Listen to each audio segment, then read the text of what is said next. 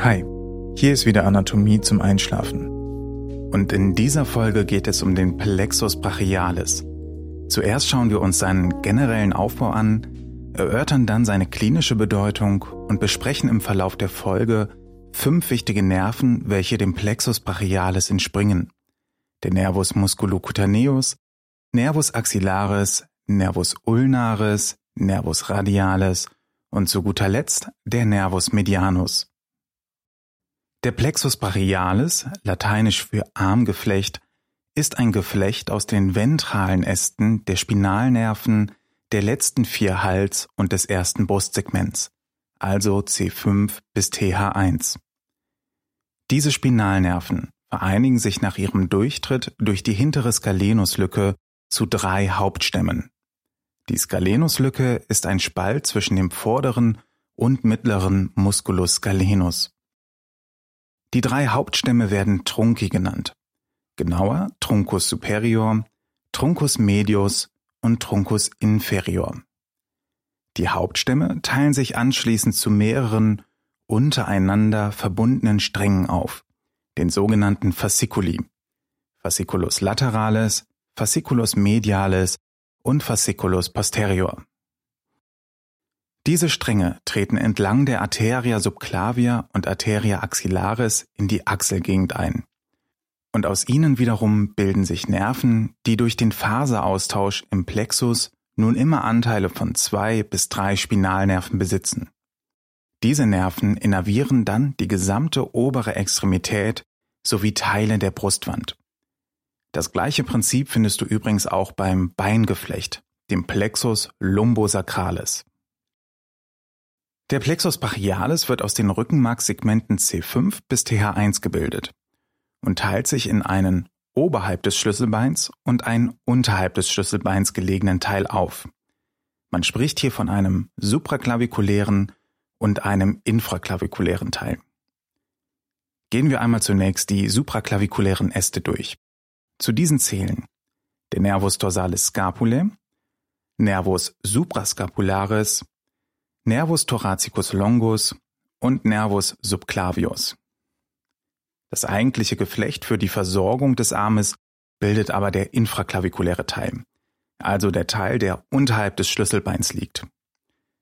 Zu den Ästen der Pars infraclavicularis gehören, Achtung, jetzt kommt eine lange Liste, aus dem Fasciculus lateralis entspringt.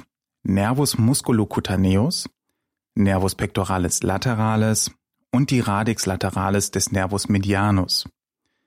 Aus dem Fasciculus medialis der Nervus ulnaris, der Nervus pectoralis medialis, der Nervus cutaneus brachii medialis, Nervus cutaneus antebrachii medialis und die Radix medialis des Nervus medianus. Aus dem Fasciculus posterior entspringen der Nervus radialis, Nervus axillaris, Nervus subscapularis und Nervus thoraco-dorsalis. Klinische Bedeutung des Plexus brachialis. Über eine Leitungsanästhesie können Teile des Plexus vorübergehend ausgeschaltet werden. Und es kann somit eine völlige Schmerzfreiheit in den betreffenden Armregionen erreicht werden. Bei einem Abriss des Plexus brachialis kommt es zu einer vollständigen Lähmung, eine Paralyse, der Muskeln der oberen, vorderen Extremität und zu einem Totalausfall der Sensibilität. Bei Teilabrissen einzelner Fasciculi kommt es zu charakteristischen Teilausfällen am Arm. Unter einem Scalenus-Syndrom versteht man einen verengten Durchtritt des Plexus brachialis durch die hintere Scalenuslücke. Hierbei zeigt sich die ulnare Kleinfingerseite des Unterarmes und der Hand schmerzhaft und von Missempfindungen betroffen, was zusätzlich bei herabhängenden Armen verstärkt wird. Zusätzlich entwickelt sich eine Zyanose, also eine bläuliche Verfärbung durch Sauerstoffmangel und ein Ödem. Dies geschieht, weil auch die den Arm versorgende Arterie, die Arteria subclavia, natürlich durch die Skalenuslücke hindurchtritt. Schädigungen des Plexus brachialis mit schmerzhaften Zuständen, Neuralgien, werden unter dem Sammelbegriff Brachialgie zusammengefasst. Zu guter Letzt noch zur klinischen Bedeutung. Als geburtstraumatische Plexusparese bezeichnet man eine Lähmung, eine Paralyse des Armes, die durch den Zug am Plexus brachialis beim Geburtsvorgang entsteht. Durch ein ungünstiges Größenverhältnis zwischen Kind und Geburtskanal kommt es so zur sogenannten Schulterdystokie. Man unterscheidet Dehnungs-, Abriss- und Ausrissverletzungen. Kommen wir zum ersten Nerven, dem Nervus musculocutaneus. Der Nervus musculocutaneus oder auch Muskelhautnerv entspringt dem Plexus brachialis. Er bezieht beim Menschen Fasern aus dem fünften bis siebten Halssegment, also C5 bis C7. Verlauf. Der Nerv zieht nach Verlassen des Fasciculus lateralis des Plexus brachialis nach distal am lateralen Rand des Musculus pectoralis minor und durchsticht den Musculus coracobrachialis. Im weiteren Verlauf zieht er zwischen dem Musculus brachialis und Musculus biceps brachii nach distal in Richtung der Ellenbeuge, von wo aus er im weiteren als sensibler Hautast Nervus cutaneus antebrachii lateralis die Außenseite des Unterarms innerviert. Der Nervus musculocutaneus innerviert die Muskeln auf der ventralen, also auf der Vorderseite des Oberarms. Also nochmal die Beuger des Ellenbogengelenks und die Muskeln, die eine Anteversion im Schultergelenk bewirken. Das sind Musculus biceps brachii, Musculus brachialis und Musculus coracobrachialis. Klinische Aspekte des Nervus musculocutaneus. Eine Schädigung des Nerven führt zu einem Ausfall der Beugung des Ellenbogengelenks. Je nachdem, wie weit oben, also proximal, die Schädigung lokalisiert ist, kommt es gegebenenfalls zum Ausfall des Musculus coracobrachialis und damit zu einer schwachen Störung des nach vorne Ziehens, der Anteversion des Oberarms und der Fixierung des Kopfes des Oberarmknochens im Schultergelenk. Darüber hinaus kann es beim Menschen zur Beeinträchtigung der Auswärtsdrehung, also der Supination, des Armes kommen. Daneben führt die Schädigung des Nervs zu Sensibilitätsausfällen in dem Hautgebiet, welches er sensibel innerviert. Der nächste Nerv auf unserer Liste ist der Nervus axillaris. Der Nervus axillaris oder auch Achselnerv ist ein Nerv des Plexus brachialis. Er hat seine Wurzeln im Rückenmark zwischen dem fünften und siebten Halssegment. Der Nerv zieht zwischen Oberarmknochen und dem Musculus triceps brachii oberhalb des Musculus teres major auf die Außenseite der Schulter, auch als laterale Achsellücke bezeichnet. Das tut er zusammen mit der Arteria circumflexa humeri posterior. Er innerviert motorisch einige Schultermuskeln. Hierzu zählen der Musculus deltoideus, der Musculus teres minor und manchmal auch der Musculus teres major. Der Endast des Nervus axillaris ist sensibel. Er wird als Nervus cutaneus brachii lateralis superior bezeichnet und innerviert die Haut der seitlichen Schulter. Klinische Aspekte des Nervus axillaris. Die laterale Achsellücke grenzt an das Collum chirurgicum des Oberarmknochens. Diese Stelle des Knochens bricht besonders häufig. Deshalb ist der Nervus axillaris bei Oberarmbrüchen gefährdet. Er kann durch Knochenbruchstücke oder bei der Kallusbildung geschädigt werden. Bei Schulterluxation kann der Nerv überdehnt werden. Auch durch eine Gelenkarthroskopie können Verletzungen entstehen. Kommen wir zum Nervus radialis. Der Nervus radialis oder auch Speichennerv hat seinen Ursprung im Fasciculus posterior des Plexus brachialis und bezieht seine Fasern aus den Rückenmarkssegmenten C5 bis TH1. Er innerviert die Streckmuskeln des Ellenbogen, des Handgelenks und der Finger. Schauen wir uns seinen Verlauf an. In der Mitte des Oberarms zieht der Nervus radialis zwischen den Köpfen des Musculus triceps brachii, genauer dem Caput laterale und Caput mediale, und wendet sich dann direkt dem Oberarmknochen aufliegend zusammen mit der Arteria profunda brachii im Radialis-Kanal nach außen und zieht da über das Ellenbogengelenk. Dort teilt er sich in ein Ramus superficialis und ein Ramus profundus auf. Der Ramus superficialis ist ein Hautast und der Ramus profundus ein Muskelast. Der Ramus profundus durchbricht auch noch den Musculus supinator. Welche Muskeln innerviert der Nervus radialis alles? Der Nervus radialis innerviert am Oberarm den Musculus triceps brachii und den Musculus anconeus. Am Unterarm versorgt er vor allem die Strecker, also beispielsweise den Musculus extensor carpi radialis longus und brevis. Sensibel versorgt der Nervus radialis den seitlichen unteren Oberarm, die Streckseite des Unterarms und den Rücken der Hand. Klinisch kann dir oft eine Radialislähmung begegnen. Eine Radialislähmung tritt vor allem durch eine Beschädigung des Nerven im Bereich des Oberarms auf, dort wo der Nerv direkt im Knochen anliegt. Nach einer Humerusfraktur kann eine Radialislähmung direkt durch die Fraktur oder durch die chirurgische Behandlung entstehen. In diesem Fall kommt es zur Lähmung der Handgelenksstrecker und der Strecker der Finger. Durch den relativ höheren Tonus der intakten Beugemuskeln sind die Finger gebeugt und ebenso das Handgelenk. Dies wird als Fallhand oder Kusshand bezeichnet. Kommen wir zum Nervus ulnaris.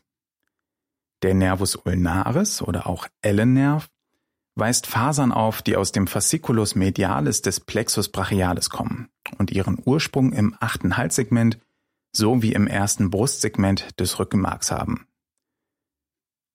Der Nervus ulnaris verläuft an der Innenseite des Oberarms zum Ellenbogenhöcker. Er durchbricht das Septum intermusculare brachii mediale.